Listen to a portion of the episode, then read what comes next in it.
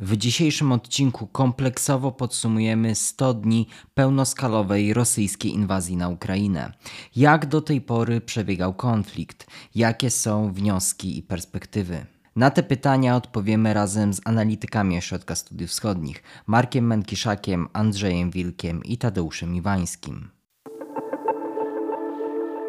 Rosyjska agresja na Ukrainę trwa tak naprawdę od dwa tysiące czternastego roku. Jednak dwudziestego czwartego lutego wojska rosyjskie rozpoczęły inwazję na terytorium Ukrainy. Rosja stawiała sobie tak naprawdę za cel przeprowadzenie, jak się wydaje, szybkiej operacji prowadzącej do dekapitacji władz ukraińskich, do zmiany reżimu, do tego, aby zmusić prezydenta Zełenskiego i rząd ukraiński albo do ucieczki z kraju, albo wręcz do ich fizycznej likwidacji. To wymagało zajęcia szybkiego stolicy kraju Kijowa, co Rosjanie próbowali robić, ale im się nie udało. Mówiąc wprost, po, tych, po zebranych przez nich siłach i środkach wokół Ukrainy, sto pięćdziesiąt w szczycie, można powiedzieć, że w rejonach graniczących z Ukrainą, jakoś bliżej lub dalej, tam do dwustu kilometrów, wszystkich rodzajów wojsk i sił zbrojnych, to co zebrali pomiędzy sto pięćdziesiąt a dwieście tysięcy żołnierzy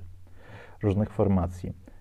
I było przyjęte założenie, że takimi siłami, no to właściwie podbijać Ukrainy nie będą, jeżeli już będzie to operacja max, jeżeli miałaby być operacja na pełną skalę, to będzie to operacja porównywalna do pustynnej tarczy, pustynnej burzy w roku tysiąc dziewięćset dziewięćdziesiątym pierwszym w Iraku i pierwszą jej fazą będzie zniszczenie wszystkiego, co się da za pomocą zmasowanych uderzeń rakietowo-powierzchnych, później dopiero wejdą wojska lądowe.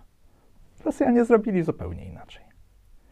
Rosjanie, przygotowując siły właśnie do takiej strategii, zakładając, że chcieli przeprowadzić od razu operację na pełną skalę, przeprowadzili operację na pełną skalę, tylko że wjechali na Ukrainę ograniczonymi siłami i przez pierwsze dni faktycznie realizowali blitzkrieg. Faktycznie bardzo szybko, właśnie w ramach, wykonując szybkie takie rajdy, manewry, te jednostki rosyjskie podeszły pod większość tych dużych miast z wyjątkiem Odessy. Tylko jak, jak próbowały już do nich wchodzić, no to się okazało, że są, mówiąc kolokwialnie, za cienkie w uszach.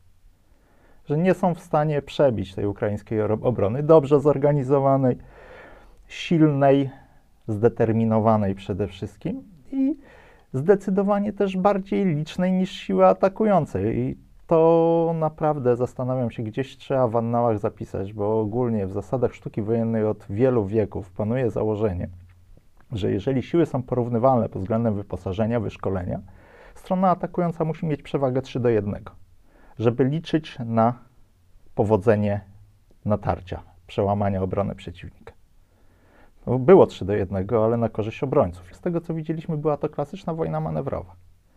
Przy czym yy, i chwała za to Ukraińcom, że oni tej wojny manewrowej nie podjęli.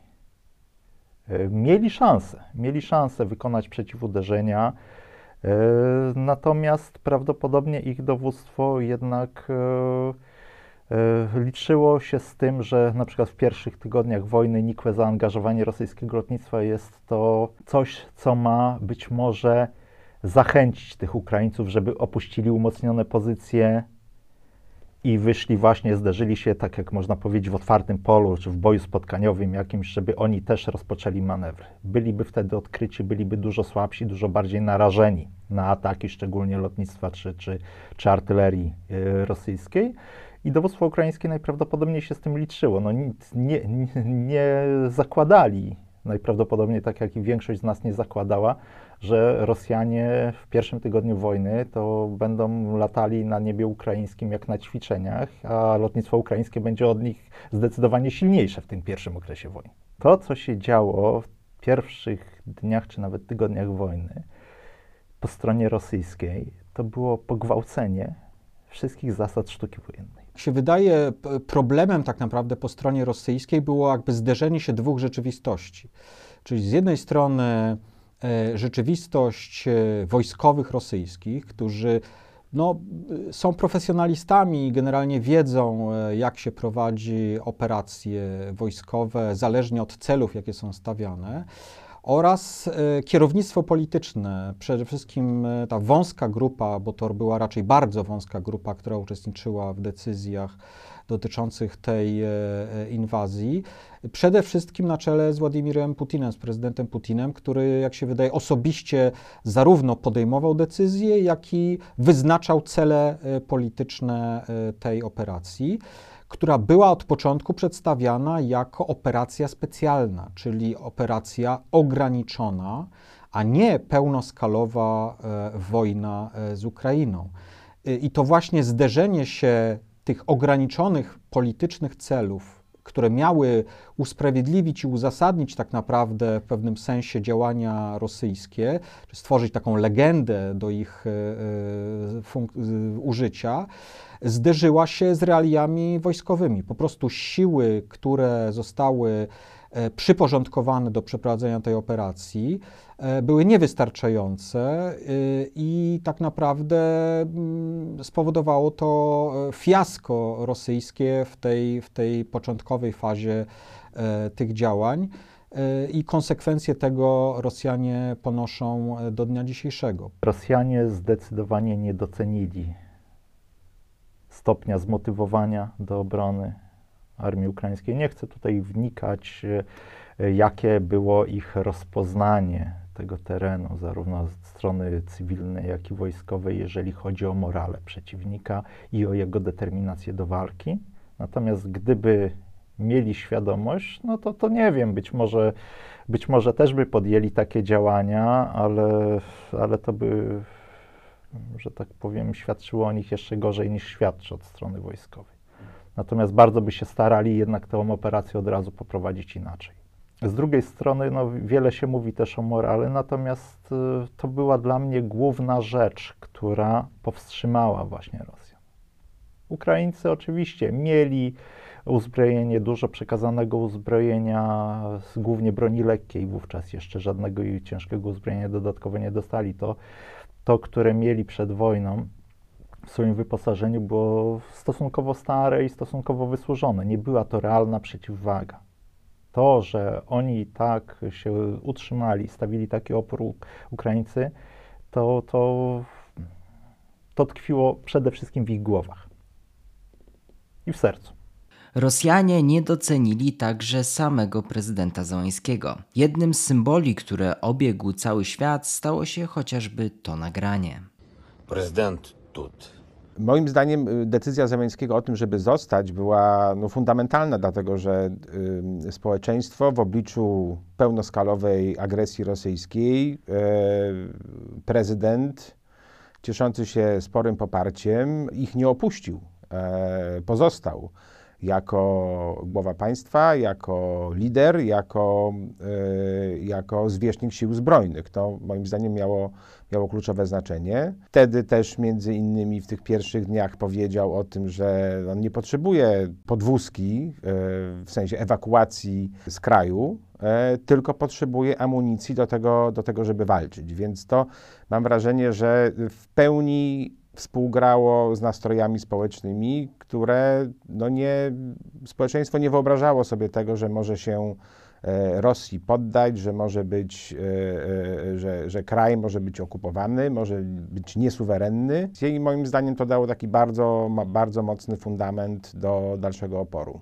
Niedocenienie oporu Ukraińców było widać chociażby na przykładzie Chersonia. W tym niegdyś rosyjskojęzycznym mieście Rosjanie na początku wojny próbowali zorganizować prorosyjską manifestację. Jednak nie pozwolili na to sami Ukraińcy. W efekcie świat zobaczył takie obrazki. Nie bez znaczenia były także symbole. Te symbole, ruski korabl, kwestia bohaterów Wyspy Wężowej, niezależnie od tego, że później to miało swoje różne losy, natomiast jakby najważniejszy był w tym konkretnym momencie symbol oporu, symbol nieakceptacji Rosji i symbol takiego bardzo, powiedzmy, y, społecznego, bardzo takiego y, lekkiego potraktowania tej, y, tej sytuacji. Więc y, no jak, jak na każdej wojnie, symbole, memy, No tutaj jakby ukraińska memosfera i, i ludzie odpowiedzialni za public relations, no tutaj robili naprawdę gigantyczną robotę, ale także sami przeciętni obywatele tego kraju, co wynikało właśnie z tego nastawienia, że nie mamy innego wyjścia, musimy walczyć i tego typu symbole tylko i wyłącznie tą determinację do walki wzmacniały. Niedocenione zostało także wsparcie wywiadowcze, jakie Ukraińcy otrzymali od Amerykanów. No, najlepiej o tym świadczą straty wśród najwyższej kadry dowódczej. Nie było konfliktu w całej historii wojskowości rosyjskiej, w którym w ciągu kilku tygodni straciliby obojętne, czy oni zostali zabici, czy tylko ranni, ale straciliby ośmiu generałów. Przyznają, że stracili dwóch. Ukraińcy podają, że zabitych zostało ośmiu. Nawet jeżeli nie zostali zabici, no zostali na tyle wyeliminowani, że pewnie gdzieś wylądowali w szpitalach.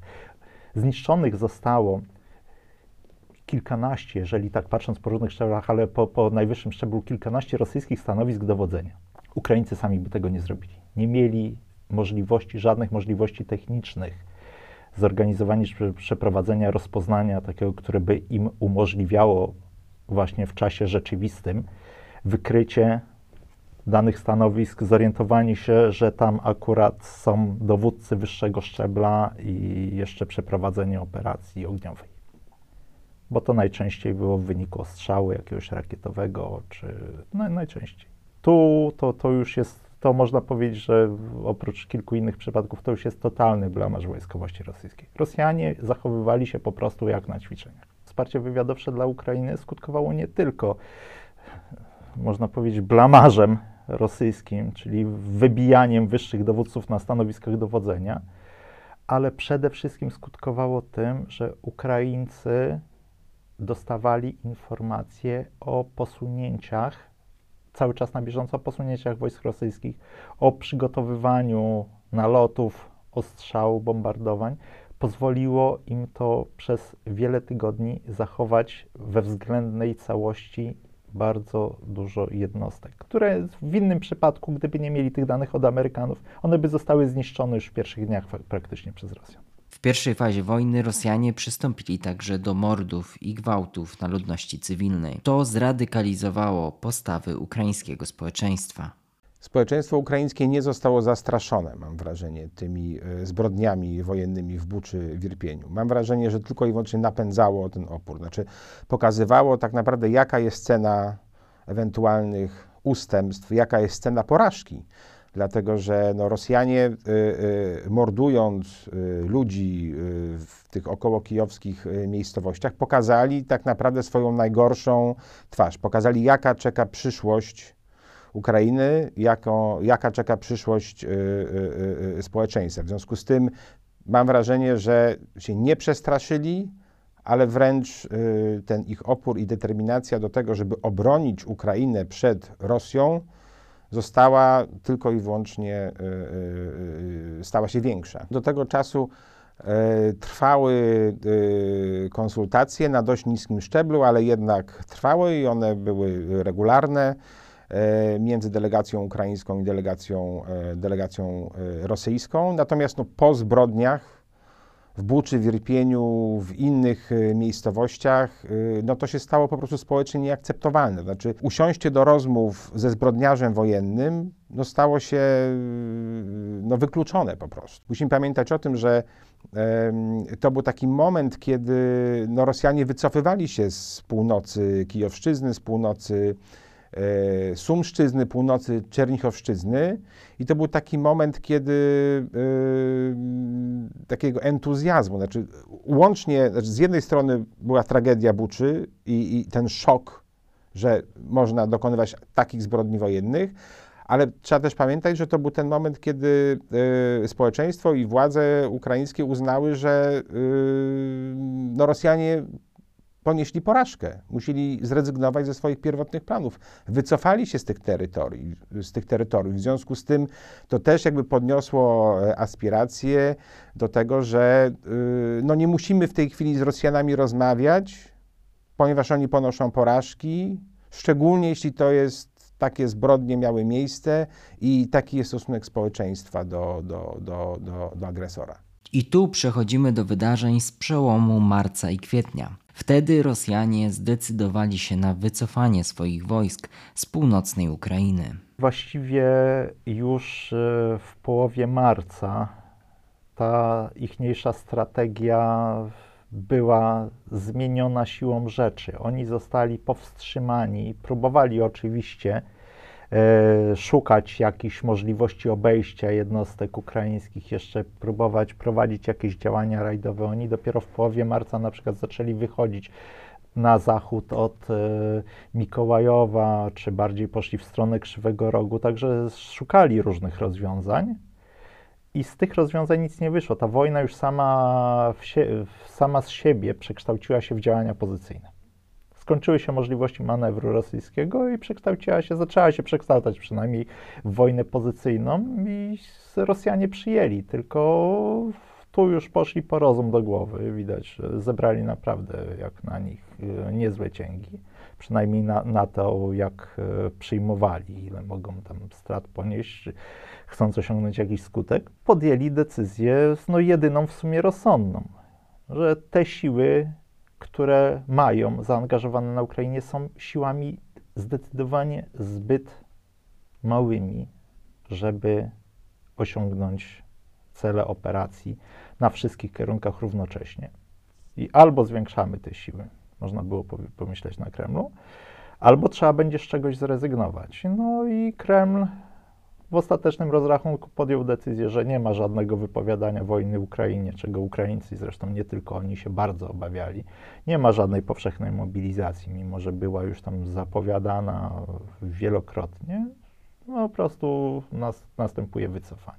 Rosjanie prowadzą wojnę pozycyjną na całej linii styczności. Zresztą obie strony prowadzą, są zmuszone do tego, do prowadzenia działań pozycyjnych, czyli mamy linię frontu już klasyczną, która i z której próby przełamania okresowo podejmują Rosjanie na różnych kierunkach, a cały czas próbu- próbują jednak prowadzić jakieś natarcie głównie w Donbasie i przesuwać się tak o te kilka kilometrów dziennie do przodu. To jest To się dzieje od kwietnia, jak, jakby zaobserwować, bo jak, jak człowiek obserwuje dzień po dniu, to nie ma dla niego jakichś większych różnic, czy coś się tam zmieniło. Dopiero jak się patrzy w perspektywie pięciu, sześciu, dziesięciu dni, no wychodzi, że o tak, to tu Sztab Generalny Sił Zbrojnych Ukrainy meldował, że walki toczą się wokół miejscowości, no dajmy na to, no przykładowo, no na północ od Iziumu. Nazwę Izium pewnie wiele osób już słyszało. Toczą się na północ od Iziumu. Później toczą się w Iziumie. Później już się toczą na południe od Iziumu. pięć kilometrów, dziesięć kilometrów na południe, piętnaście kilometrów. Znaczy się, że ten walec, tak to można określić, to najpierw była nawała artyleryjska. Tak, jak można powiedzieć, że jakby to nie zabrzmiało jak w trakcie pierwszej i drugiej wojny światowej. Bombardowania pozycji ukraińskich, wyczerpywanie, po prostu wyczerpywanie, wymęczanie, wymęczanie, próby uderzenia, podejmowanie rozpoznania bojem, wielokrotne szturmy, z których wreszcie któryś przynosił efekt. Ewentualnie już wyczerpani Ukraińcy sami podejmowali decyzję, żeby się wycofać. I tak, tak niestety ta wojna wygląda. Jest to wojna maksymalnie krwawa z wojskowego punktu widzenia też, nie tylko, nie tylko z punktu widzenia zniszczeń infrastruktury. W mediach pojawiały się czasem bardzo optymistyczne informacje o ukraińskich kontratakach. Te kontrataki ukraińskie bardziej są kwestią podniesienia morale niż rzeczywistych starć, które prowadzą do wypierania Rosjan. Znalazłem kilka przypadków, też w ramach szukania jest, jest kilka potwierdzonych przypadków, kiedy w ataku ukraińskim faktycznie na siły rosyjskie, te siły rosyjskie zostały wyparte, tylko że to były bardzo sytuacje takie, to można powiedzieć, na bardzo niskim szczeblu. Celem ataku był jakiś rosyjski blokpost najczęściej, na którym nie było ciężkiego uzbrojenia i to osiągało sukces. Natomiast Ukraińcy nie, prze, nie dotychczas nie przeprowadzili, poza wspomnianym przeze mnie początkiem marca i próbą odblokowania Kijowa, nie przeprowadzili żadnego działania ofensywnego, które wiązałoby się z próbą przełamania pozycji rosyjskich. Pojawiło się w pewnym okresie, jak trwały te działania wokół Charkowa w pierwszej połowie maja, pojawiło się wiele informacji o nasi żołnierze, że weszli do tej wioski. Nasi żołnierze znowu tu są, lokalnych. I równocześnie na szczeblu centralnym i nie tylko lokalnym wojskowym zaczęły być postulaty, różne prośby i groźby, żeby nie informować przeciwnika, że my gdzieś weszliśmy. Bo on, my się nie zdążymy umocnić, przeciwnik zaraz nas tu zbombarduje, ostrzela artylerią, zniszczy. Takich postulatów nie zgłasza się, jeżeli ten przeciwnik został wyparty z jakiejś miejscowości, bo on sobie świetnie zdaje sprawę, skąd został wyparty. Takie postulaty zgłasza się wówczas, kiedy coś się zajmuje cichaczem, korzystając z tego, że przeciwnik nie reaguje, nie prowadzi aktywnych działań, albo właśnie się wycofał i strona broniąca, w tym przypadku Ukraińcy, podejmuje decyzję, spróbujmy poprawić swoje położenie, trochę odsunąć nasze pozycje od Charkowa. To właśnie zrobili, tylko że Ukraińcy potrzebowali do tego ciszy. Zresztą też widać było, że w połowie maja, kiedy już y, można powiedzieć, że Rosjanie stwierdzili, że no, już Ukraińcy za daleko doszliście, to jak tylko Rosjanie stawili opór, zakończyło się wyzwalanie okolic Charkowa. I Charków niestety cały czas, od wielu dni ponownie znowu jest ostrzeliwany. Także co więcej, Rosjanie demonstracyjnie, tak jakby chcąc zrobić na przekór właśnie tym, tym, tym trochę temu optymizmowi, które, które tam władze lokalne i centralne w Kijowie próbowały wlać w ludzi, że słuchajcie, no w tej chwili przynajmniej odepchnęliśmy ich na tyle, że nie będą nam ostrzeliwali Charkowa. No i były może dwa czy trzy dni, w trakcie których Charków nie był ostrzeliwany. Od dwóch tygodni jest znowu praktycznie permanentnie ostrzeliwana. Obecnie z pewnością można stwierdzić, że ukraińska armia poniosła takie straty, że jest w pełni uzależniona od zachodnich dostaw uzbrojenia i sprzętu wojskowego. Te dostawy, które są po pierwsze, nie są kompleksowe. One nie pozwalają Ukrainie na podjęcie, armii ukraińskiej na podjęcie pełnego spektrum działań. Ktoś powie, no tak, ale staramy się dostarczać, czy Zachód stara się dostarczać uzbrojenie posowieckie, również i czołgi, bojowe wozy piechoty, także nie dostają wszystko teoretycznie. Tylko że tu też y, trzeba wziąć pod uwagę drugą rzecz. Y, to uzbrojenie posowieckie, które dostaje Ukraina, jest jeszcze starsze, często wysłużone, można powiedzieć, ma mniejszy potencjał bojowy nawet niż to, którym dysponowała armia ukraińska przed dwudziestym czwartym lutego. To nie są żadne fajerwerki, jakby to nie zabrzmiało, powiem kolokwialnie.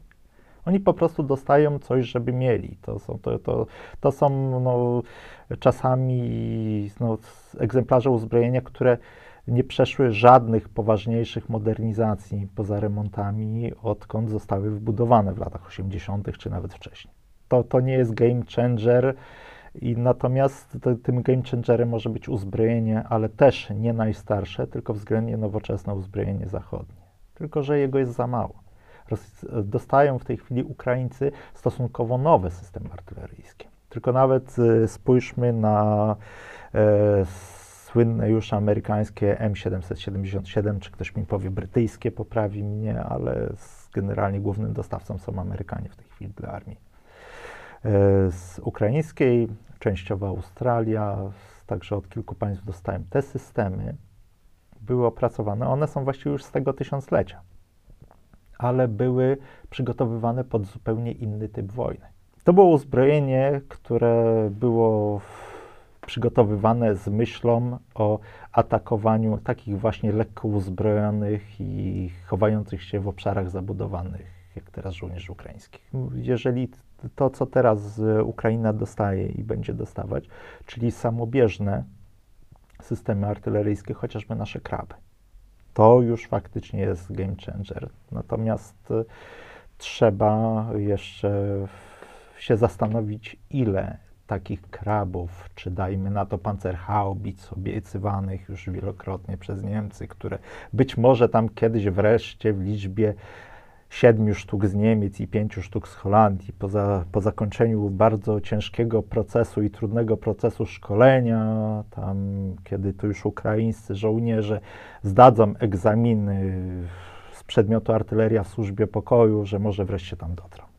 Zmienią coś na pewno wieloprowadnicowe wyrzutnie pocisków rakietowych, które teraz zacznie dostawać armia ukraińska. Tylko jeżeli w ciągu najbliższych tygodni dostanie raptem baterię systemów HIMARS ze Stanów Zjednoczonych, cztery wyrzutnie, być może dostanie trochę innego, innego typu wyrzutnie z Wielkiej Brytanii, też podejrzewam, że nie większą liczbę, to nadal jest kropla w morzu potrzeb. Jeżeli Zachód utrzyma dostawy uzbrojenia dla armii ukraińskiej, ciężkiego uzbrojenia na takim poziomie jak teraz, gdzie jest to, powiedzmy sobie szczerze, to jest kroplówka. Uzasadniona i w dodatku mocno ograniczona tylko na zasadzie, żeby działała tylko i wyłącznie część mięśni, czyli artyleria. Jeżeli te dostawy będą w najbliższym czasie tylko i wyłącznie do tego ograniczone, no to zajęcie przez Rosjan przynajmniej Donbasu jest, niestety to jest tylko kwestia czasu. Jednak z drugiej strony przy obecnym stopniu zaangażowania militarnego Rosji nie jest możliwe ani całkowite zniszczenie armii ukraińskiej, ani całkowite zajęcie terytorium państwa ukraińskiego. Niewykonalne. Przy, cały czas przy utrzymywaniu szyldu specjalnej operacji wojskowej i dopasowywania sił i środków do takiego typu operacji, to co cały czas starają się robić Rosjanie, to trzeba powiedzieć, że nawet jakby to drastycznie nie zabrzmiało, nawet według ocen ukraińskich Rosjanie nie zaangażowali dotychczas na Ukrainie więcej niż sto siedemdziesiąt tysięcy żołnierzy od początku wojny. I to jeszcze nie tylko sił zbrojnych, ale, ale i rosyjskiej tak zwanej Gwardii Narodowej, Rosgwardii. Także to nie jest wysiłek, który byłby w stanie nie tylko pokonać armię ukraińską w całości, doprowadzić do, do, do jej zniszczenia, zepchnięcia na bok, nie wiem, co jeszcze można byłoby powiedzieć, ale te siły są zdecydowanie za skąpe, co zresztą już Rosjanie wykazali, wycofując się spod Kijowa i z północnej Ukrainy, są zdecydowanie za skąpe też, żeby w jakikolwiek sposób zabezpieczyć linie komunikacyjne, jakby chcieli zająć całą Ukrainę, a nie mówiąc jeszcze o prowadzeniu działań. W tej chwili, jeżeli Rosjanie e, chcieliby zająć całą Ukrainę, no to nie są w stanie tego zrobić. Bez e, przeprowadzenia mobilizacji, bez e, postawienia na, można powiedzieć, wypowiedzenia wojny i w ogóle zmiany filozofii prowadzenia tego konfliktu, no to próby zajmowania Ukrainy w większym stopniu niż jak na jednym kierunku działań właściwie, tylko i wyłącznie i to ograniczonym, no to, to są skazane na niepowodzenie. Żeby osiągnąć bo takie maksymalne, a przynajmniej średnie, można powiedzieć, cele rosyjskie, Rosjanie musieliby użyć znacząco większych sił niż są one wykorzystywane w obecnej operacji wojskowej. W tym celu tak naprawdę logiczne byłoby, żeby ogłosili powszechną mobilizację. I tu jest poważny problem. Problem po pierwsze, że taka decyzja byłaby bardzo niepopularna społecznie.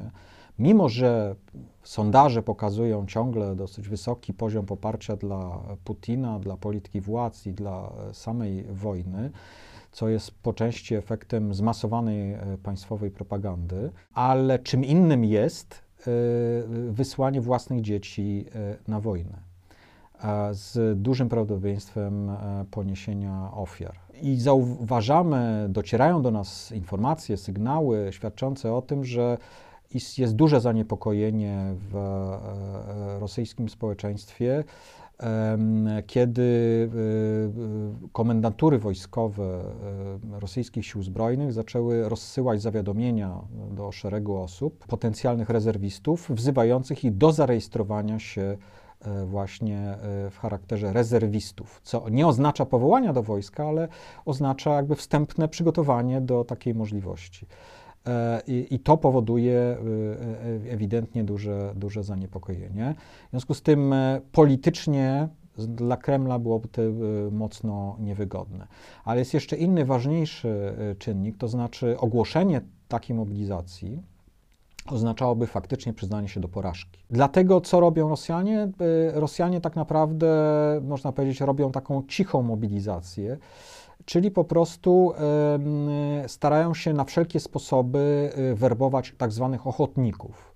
Ochotników zarówno do regularnych sił zbrojnych, czy oferując podpisanie kontraktów, jak i do formacji nieregularnych, czyli tak popularnie nazywanych wagnerowcami, czyli tak zwanych prywatnych kompanii wojskowych, które oczywiście są formacjami paramilitarnymi ściśle podporządkowanymi rosyjskiemu wywiadowi wojskowemu i działają na, na, na, jego, na jego zlecenie. Ale właśnie oferując te duże, jak na skalę rosyjską, bo kilkaset tysięcy rubli e, miesięcznego żołdu to są, to są bardzo duże pieniądze w Rosji, co jest atrakcyjne dla niektórych osób, zwłaszcza z głębokiej prowincji, y, które po prostu żyją w biedzie.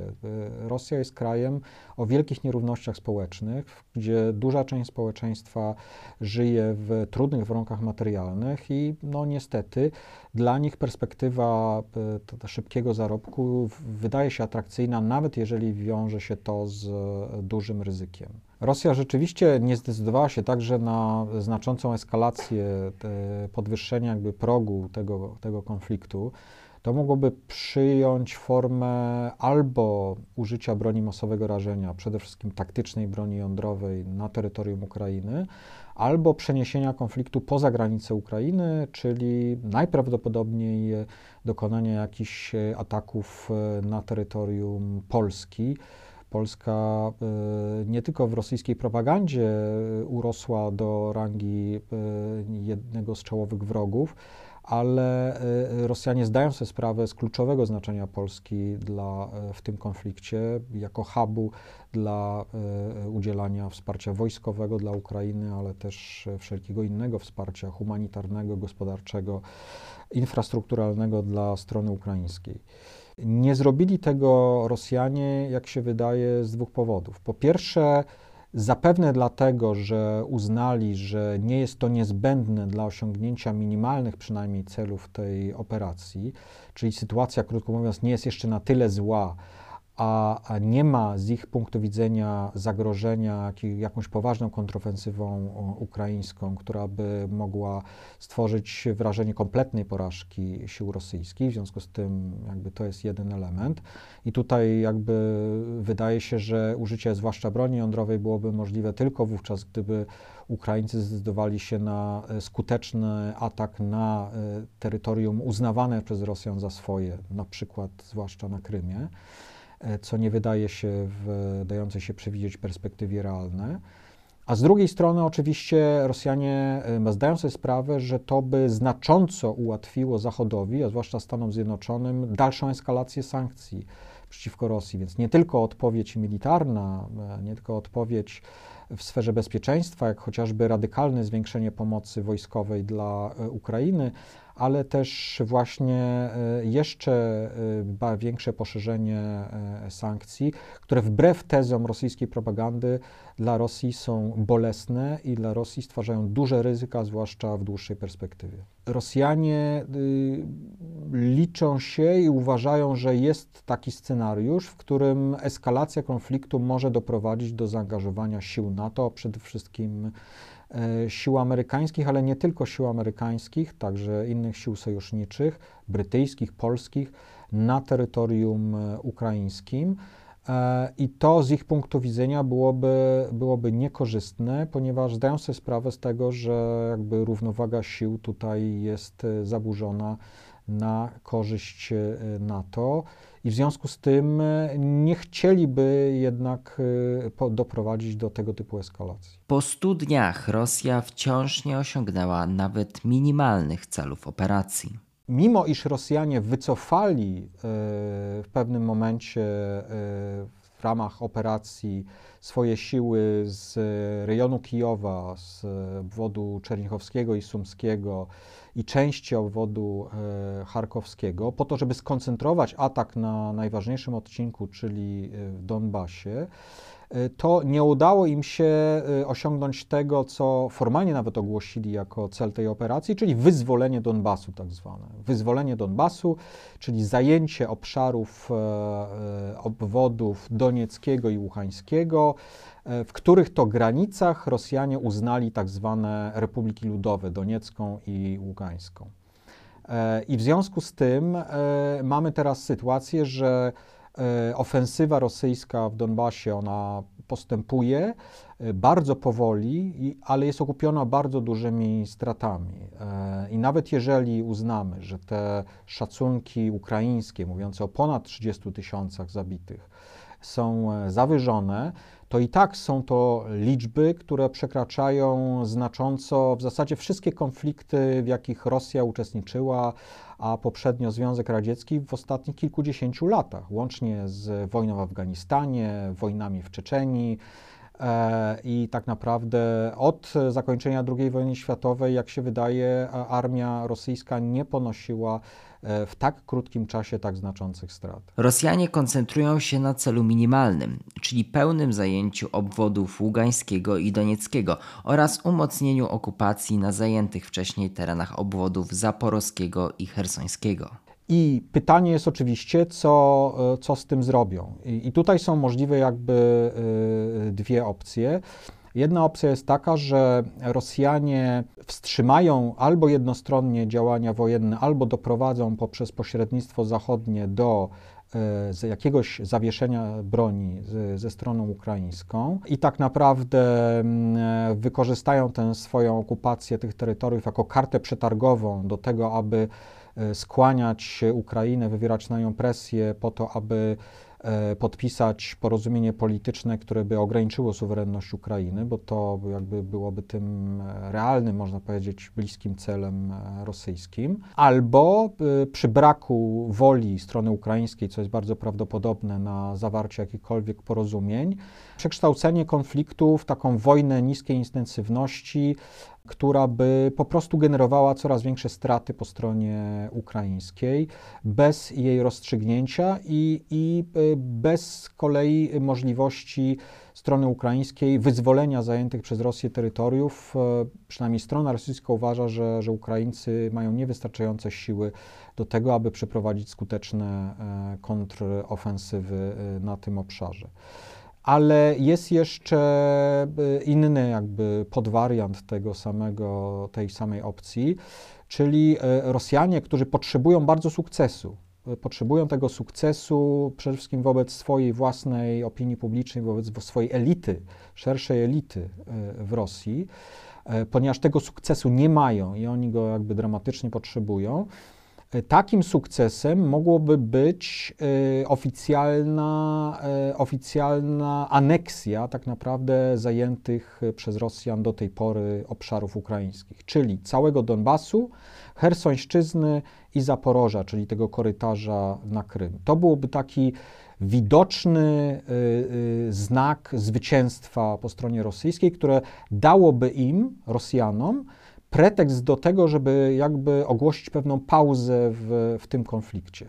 Co nie oznacza, że Rosjanie zrezygnowaliby jakby z celów maksymalnych, czyli w dalszym ciągu y, odbudowywali swoje zdolności i czekali na sposobność, żeby y, w, czy to wznowić konflikt, czy to poprzez presję gospodarczą i y, y, inną doprowadzić w końcu Ukrainę do jakiejś formy politycznej kapitulacji wobec żądań rosyjskich. I wreszcie drugi jakby zasadnicza, alternatywny scenariusz, który tak naprawdę może być równolegle realizowany. One, te scenariusze się nie wykluczają, one się wręcz uzupełniają. Jest coś, co można nazwać wojną na wyniszczenie Ukrainy, czyli Rosjanie nie przestają i nie przestaną prowadzić intensywnych ostrzałów rakietowych, artyleryjskich, pozycji ukraińskich, ale też obiektów infrastruktury gospodarczej, kluczowych, takich jak na przykład infrastruktura kolejowa, infrastruktura przemysłowa, infrastruktura służąca do produkcji i użycia paliw. I doprowadzają tak naprawdę stopniowo Ukrainę do stanu upadku gospodarczego, do głębokiego kryzysu, ale także do pogłębienia katastrofy humanitarnej, do kolejnych fal uchodźców, którzy w intencji rosyjskiej mają nie tylko destabilizować sytuację na Ukrainie, ale mają również destabilizować długofalowo sytuację w państwach zachodnich, państwach europejskich, do których trafiają w znaczących liczbach. W ramach tej wojny na wyniszczenie Rosjanie stosują coś, co można nazwać z jednej strony bronią żywnościową, to znaczy blokada portów ukraińskich, przede wszystkim zespołu portów w Odessie, który ma kluczowe znaczenie dla eksportu ukraińskiego, eksportu przede wszystkim zbóż, co z kolei ma bardzo duże znaczenie globalne. Zależy od tego częściowo wyżywienie szeregu państw na Bliskim Wschodzie i w Afryce. Rosjanie traktują, używają tego jako szantażu, nie tylko wobec Ukrainy, ale bardziej wobec państw zachodnich, usiłując ich zmusić albo do presji na Ukrainę na ustępstwa i zakończenie te, w celu zakończenia konfliktu, albo na e, złagodzenie sankcji nałożonych na Rosję. Wprost strona rosyjska taki postulat stawia, sugerując, że dopiero wtedy byłaby gotowa pomóc w tak naprawdę w rozwiązaniu problemu eksportu zboża ukraińskiego. Stosowanie tej broni żywnościowej w scenariuszu Moskwy ma doprowadzić do presji migracyjnej, która z kolei wywoła problemy w państwach Europy Zachodniej. Według scenariusza Rosji Zachód ma wtedy zacząć wymuszać na Ukrainie zgodę na żądania Kremla. W podobnym celu Rosja wykorzystuje także kwestie surowców energetycznych. Tak naprawdę Rosja stawia na to, aby poprzez przeciągnięcie tego konfliktu i zwiększenie jego kosztów, nie tylko dla Ukrainy, ale także dla państw zachodnich. Obserwujemy tutaj zwiększenie zjawisk kryzysowych poprzez wzrost cen energii, wzrost cen żywności, inflację i tak dalej w państwach zachodnich, co oczywiście powoduje złe nastroje społeczne.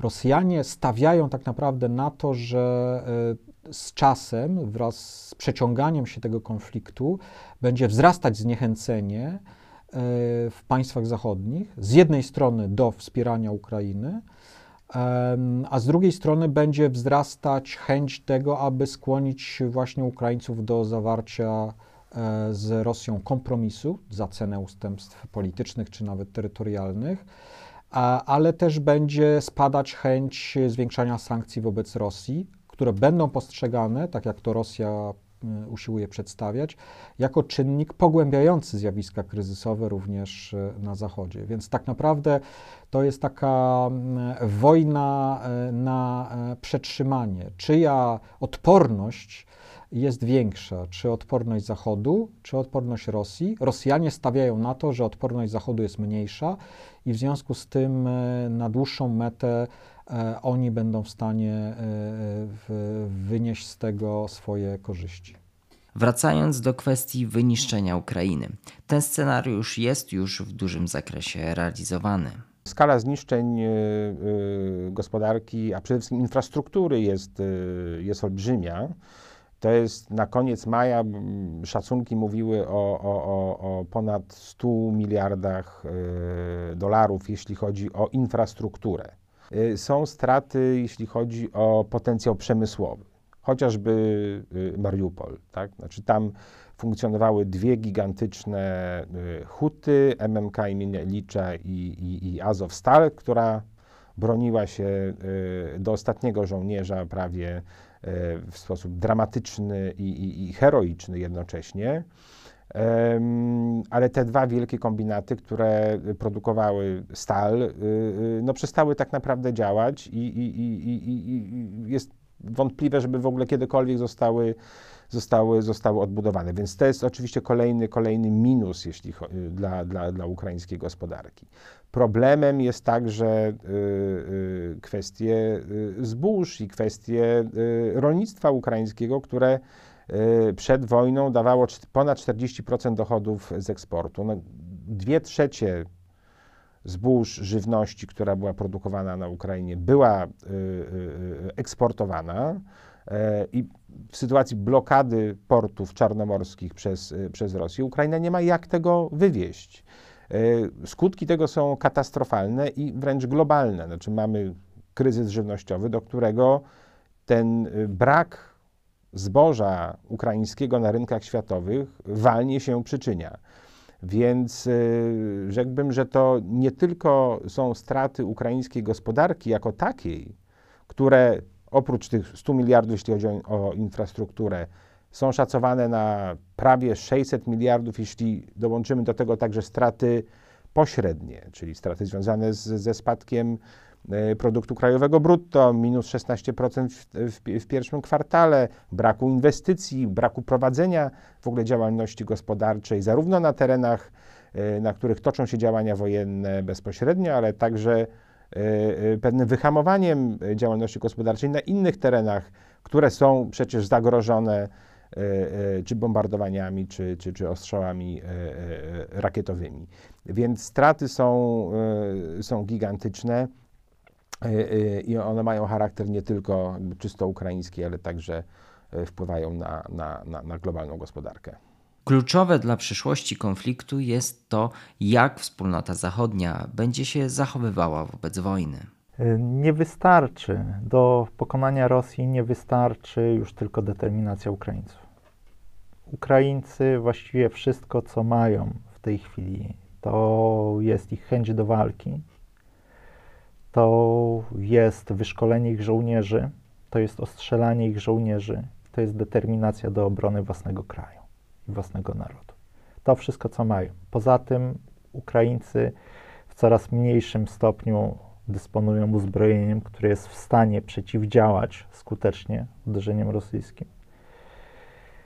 Są uzależnieni praktycznie pod każdym względem nie tylko od dostaw uzbrojenia i sprzętu wojskowego, ale wszystkich innych rzeczy, które są potrzebne do prowadzenia wojny z paliwem włącznie. Należy pamiętać, że Rosjanie w ciągu kilku tygodni zniszczyli praktycznie całą sieć magazynów paliw i jedyną czyn, czynną rafinerię na Ukrainie i na wszelki wypadek zbombardowali też drugą rafinerię koło Odessy. Podstawowa rzecz właśnie to jest uzbrojenie, następna paliwo. Potrzebne są pieniądze na prowadzenie każdej wojny. Pieniądze, pieniądze, jeszcze raz pieniądze. Przy zasięgu środków rażenia rosyjskich Ukraińcy nie mają się na dobrą ska- skalę, gdzie szkolić, nie mają się, żeby przejmować nowe typy uzbrojenia i ich głębię operacyjną, głównie tak zwaną, stanowi Polska, po części Rumunia. Gdyby nie mogli się szkolić w obsłudze nowego sprzętu poza granicami swojego kraju, to praktycznie nie mieliby się gdzie szkolić, bo w ramach szkolenia by byli po prostu celem dla Rosjan, oswajając dopiero nowe uzbrojenie. Także to, jest, to są wszystkie elementy, no, mówiąc krótko, Ukraińcy mają w tej chwili ludzi. Całą resztę muszą pozyskać z Zachodu. I jeżeli Zachód doprowadzi, no co miejmy nadzieję, do tego, że Ukraińcy dostaną dostatecznie dużo uzbrojenia, potrzebnego faktycznie uzbrojenia, takiego, które pozwoliłoby im uderzyć na wojska rosyjskie, faktycznie przeprowadzić kontrofensywę. Nawet taką przykładowo jak, jak próba zajęcia Chersonia, od którego to Chersonia są dwadzieścia do trzydziestu kilometrów. I żadna bariera geograficzna wojsk ukraińskich od tego Chersonia nie, od, nie oddziela, tylko i wyłącznie jednostki rosyjskie. Ukraińcy są w stanie to zrobić, jeżeli będą mieli wyposażenie. Tylko jeżeli oni będą mieli wyposażenie, jeżeli ta armia rosyjska zacznie być faktycznie bita, nie tylko, że jest jej stawiany opór i nie osiąga sukcesów terytorialnych jakichś poważniejszych, ale że będzie zmuszona się wycofywać, że, że będzie, będzie wypierana, no to wówczas najprawdopodobniej jednak ekipa na Kremlu podejmie decyzję, że koniec zabawy w specjalną operację wojskową i potrzebna jest wojna. Wówczas wchodzimy na następny poziom. Jeżeli Rosjanie ruszą całą swoją machinę państwową, nad, przestawią ją na tory wojenne, wówczas y, po duży, w dużej mierze będzie to musiał zrobić także Zachód. A jeżeli Zachód to zrobi, to dysproporcja potencjałów jest taka, że jest po prostu zabójcza dla Rosji. To wszystko w tym odcinku. W następnym filmie podsumujemy to, co wojna na Ukrainie zmieniła w architekturze światowego bezpieczeństwa oraz chociażby w energetyce. Zachęcamy także do odwiedzenia strony o s w kropka w a w kropka p l. Tam więcej tekstów, w których podsumowujemy sto dni rosyjskiej agresji na Ukrainę. Kolejne filmy na tym kanale już wkrótce.